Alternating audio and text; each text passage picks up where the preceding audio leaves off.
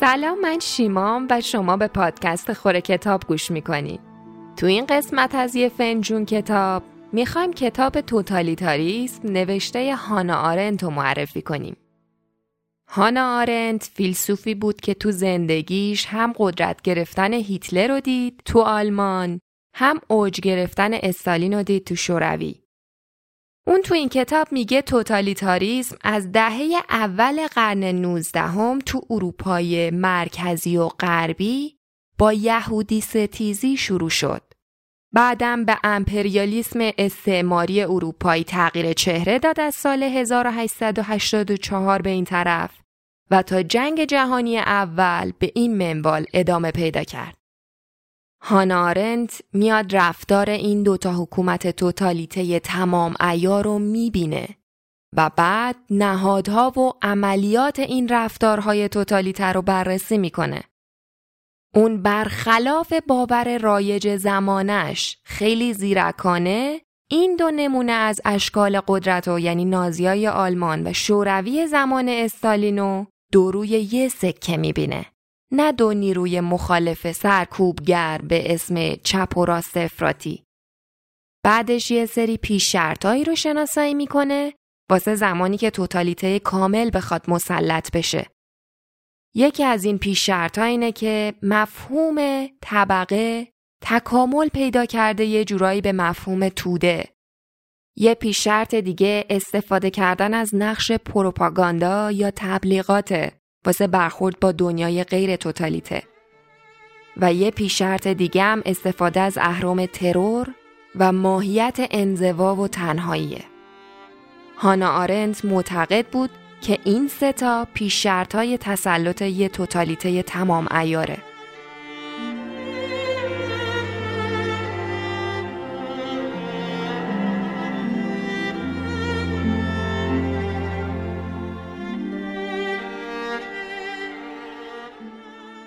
هانا آرنت تو جامعه ای که بزرگ شده بود یه شکل تازه ای از حکومت اقتدارگرا رو دید و بهش گفت توتالیتاریسم.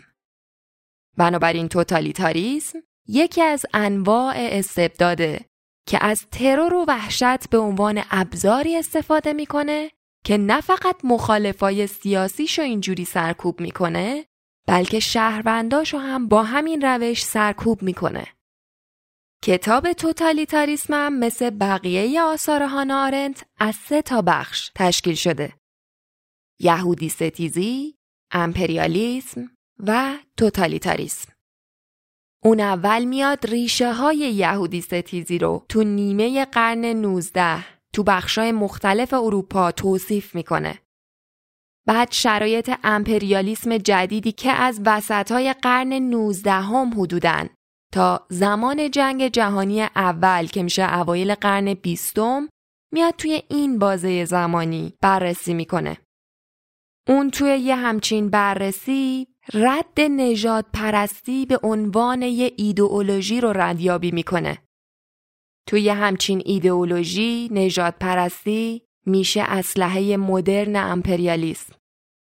آرنت اینطوری استدلال می‌کنه که توتالیتاریسم شکل تازه ای از حکومته که توش حکومت از ترور نه فقط واسه سرکوب مخالفای سیاسیش استفاده می‌کنه بلکه واسه سرکوب توده جمعیت مردم هم استفاده می‌کنه و به خاطر همین با بقیه اشکال استبداد و دیکتاتوری فرق داره.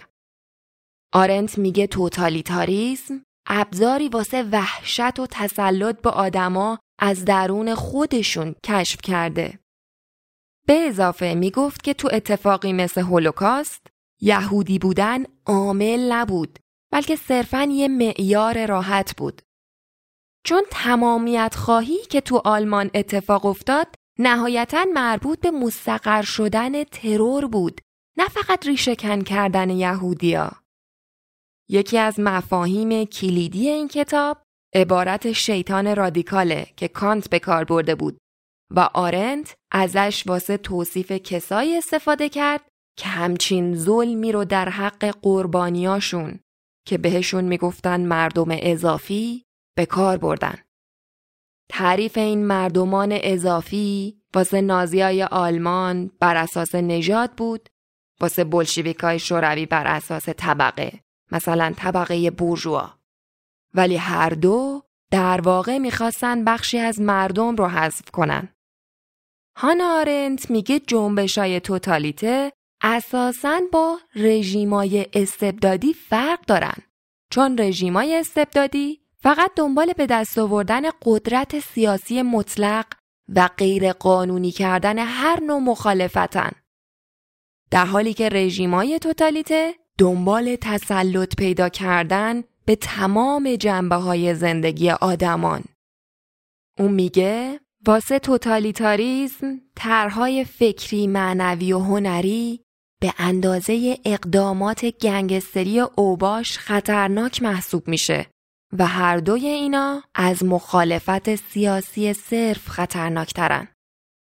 همچین آزار و سرکوب مداومی از هر شکلی از فعالیت فکری ریشه عمیقتر از صرف نفرت داشتن از هر اون چیزی داره که رهبرای توده جدید نمی‌تونن بفهمنش.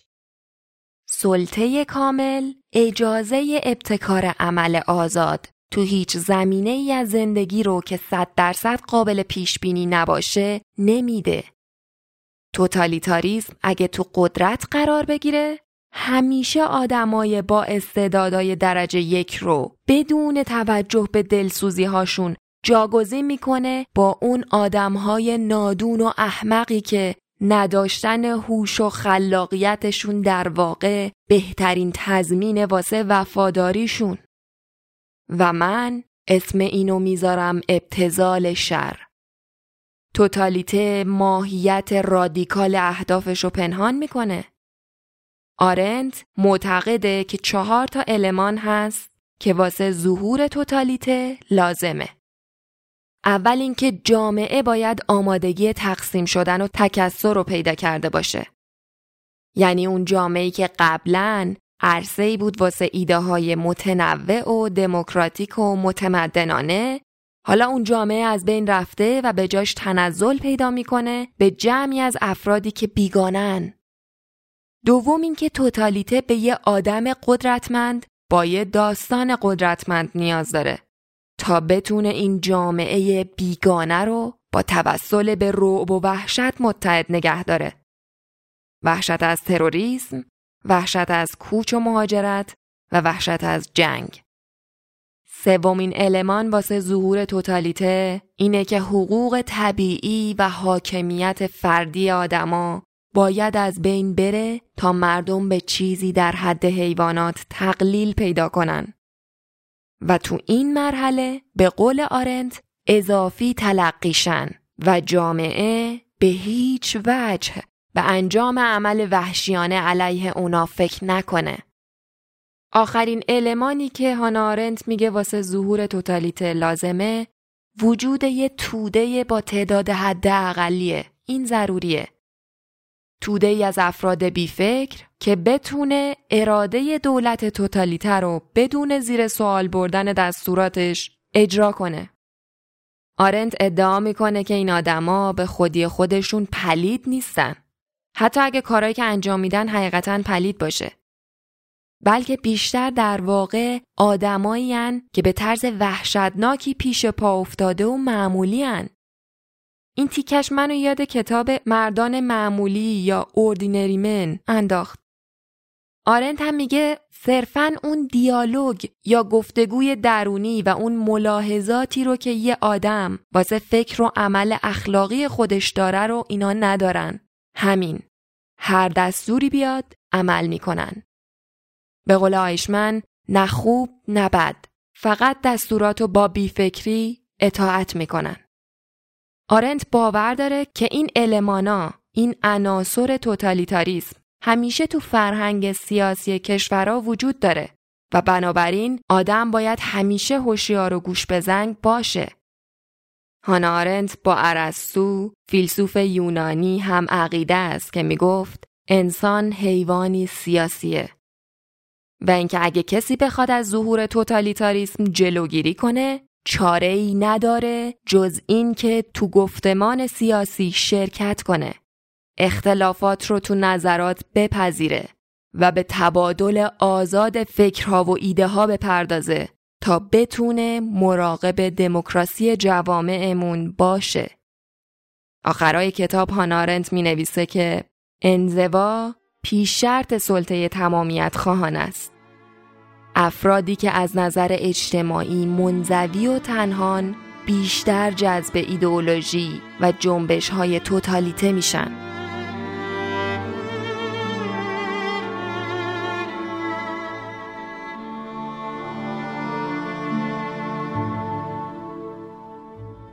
به تیکایی از این کتاب گوش کنیم. ممکن آدمایی پیداشن که مقابل قدرتمندترین پادشاهان مقاومت کنن و از تعظیم در برابرشون خودداری کنن. اما در واقع افراد خیلی کمتری پیدا میشن که در برابر جمعیت مقاومت کنن و به تنهایی در برابر توده های گمراه وایستن. بدون سلاح با دستای بسته و با دیوانگی تسلیم ناپذیر توده بتونن روبروشن. کم پیدا میشن کسایی که جرأت نگفتن داشته باشن. اونم وقتی جماعتی ازشون بله خواسته. ویژگی منفی اما برجسته نخبه های توتالیته اینه که هیچ وقت در مورد جهان اونطوری که واقعا هست فکر نمی کنن. اونا هیچ وقت دروغهاشون رو با واقعیت مقایسه نمی کنن. مخاطبای ایدئال حکومت توتالیته آدمایی نیستن که قانع شدن با باورای مثلا نازیا و کمونیستا. بلکه آدمایی واسه این حکومت ها ایدئالن که مرز بین واقعیت و خیال و تفاوت بین درست و غلط واسهشون از بین رفته. تو دنیایی که غیر قابل تغییر و غیر قابل درکه توده ها به جایی رسیده بودن که همزمان همه چیز رو باور می‌کردن ولی هیچ چیز رو باور نمی‌کردن. فکر می‌کردن همه چی ممکنه ولی هیچی درست نیست. تجربه استفاده از پروپاگاندا اینو یاد داده که مخاطبای این تبلیغات همیشه آمادن تا بدترین ها رو باور کنن. هر چقدر که اون بدترین پوچ باشه اما آدما خصوصا با فریب خوردن مخالفت نمی‌کنن چون به هر حال هر حرفی رو به یه نحوی دروغ می‌دونن. رهبرای تمامیت خواه تبلیغاتشون رو بر همین فرض روانشناختی درست پایه گذاری می‌کنن. اونا فکر می‌کنن تحت همچین شرایطی می‌تونن یه روز بیان به مردم حرفای شگفتانگیزی بزنن و مردم رو مجاب به باور کردن کنن و خیالشون هم راحت باشه. از اینکه اگر روزی مدارکی مبنی بر غلط بودن حرفاشون رو شد مردم به جای اینکه پشت رهبری که بهشون دروغ گفته رو خالی کنن به بدبینی رو میارن که از همون اول می‌دونستن این حرفا دروغ بوده. و یه جورایی اون رهبرا رو به خاطر زیرکی تاکتیکی برترشون تحسین می‌کنن. قرن گذشته انبوهی از ایدئولوژی ها رو تولید کرد که هر کدومشون وانمود می‌کنن کلید حل مشکلات تاریخن. اما در واقع چیزی نیستن جز تلاشای مذبوحانه ای واسه فرار کردن از مسئولیت پذیری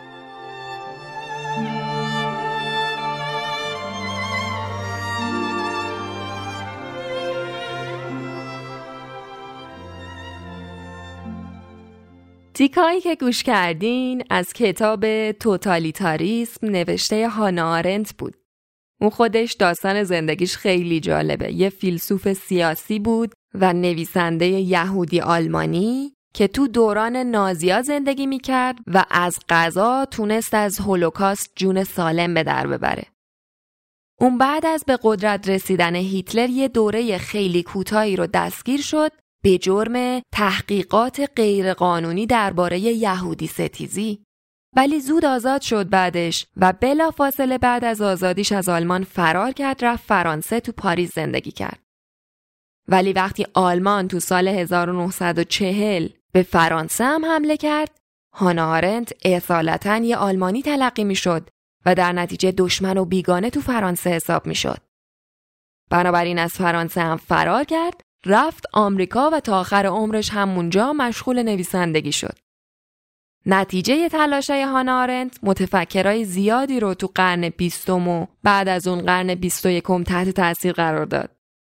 شهرت اون بیشتر به خاطر نوشته هایی که تو زمینه هایی مثل شناخت ماهیت قدرت، شر، دموکراسی و توتالیتاریسم داره. واسه ما شاید کلمه توتالیتاریسم یه کلمه عمومیه که به طور خیلی کلی اطلاقش می‌کنیم به هر سیاست سرکوبگرانه که یه حکومتی اعمال کنه. شاید به نظرمون توتالیتاریسم و استبداد هم معنی باشن اصلا. اما تلاش هانا آرنت معنی سیاسی و اجتماعی متمایزی به توتالیتاریسم داد. اون با این کتابش ریشه ها و خواستگاه تاریخی توتالیتاریسمو تا حد ممکن دقیق بررسی و توصیف کرد. نشریه نشنال ریویو به این کتاب رتبه 15 همو تو فهرست 100 تا از بهترین کتابای قرن بیستم داده. این کتاب از سال 1363 به این طرف به فارسی هم ترجمه شده و ناشرایی مثل نشر سالس و نشر جاویدان منتشرش کردن. هانا آرنت به خاطر کتابی به اسم آیشمن در اورشلیم بود که کلی مشهور شد. خلاصه و نقدی از کتاب آیشمن در اورشلیم و رو وبسایت خوره کتاب گذاشتیم. آدولف آیشمن از افسرهای بلند مرتبه حزب نازی و مسئول یه اداره بود به اسم اداره امور مربوط به یهودیان که تو جریان جنگ جهانی دوم دستور فرستادن خیلی از یهودیا رو به کوره های آدم سوزی صادر کرده بود. اون با خونوادش بعد از شکست آلمان نازی به آرژانتین فرار کرد اما بعد از یه مدتی تونستن شناساییش کنند بعد روبوده شد اووردنش اورشلیم واسش محاکمه برگزار کردن و اون چیزی که این کتابو خیلی مشهور کرد حرفای آیشمن تو این محاکمه بود که خیلی مهمه پیشنهاد می‌کنم نقد و خلاصه این کتابو تو وبسایت خوره کتاب مطالعه کنین مرسی که به این قسمت گوش کردین برامون نظر بذارین یوتیوب و اینستاگرام خور کتاب رو دنبال کنین و ما رو حتما به دوستاتون معرفی کنین. هفته آینده با معرفی کتاب واقعیت یا واقع بینی عنوان انگلیسیش فکت فولنسه نوشته هانس روزلینگ برمیگردیم. فعلا خدافز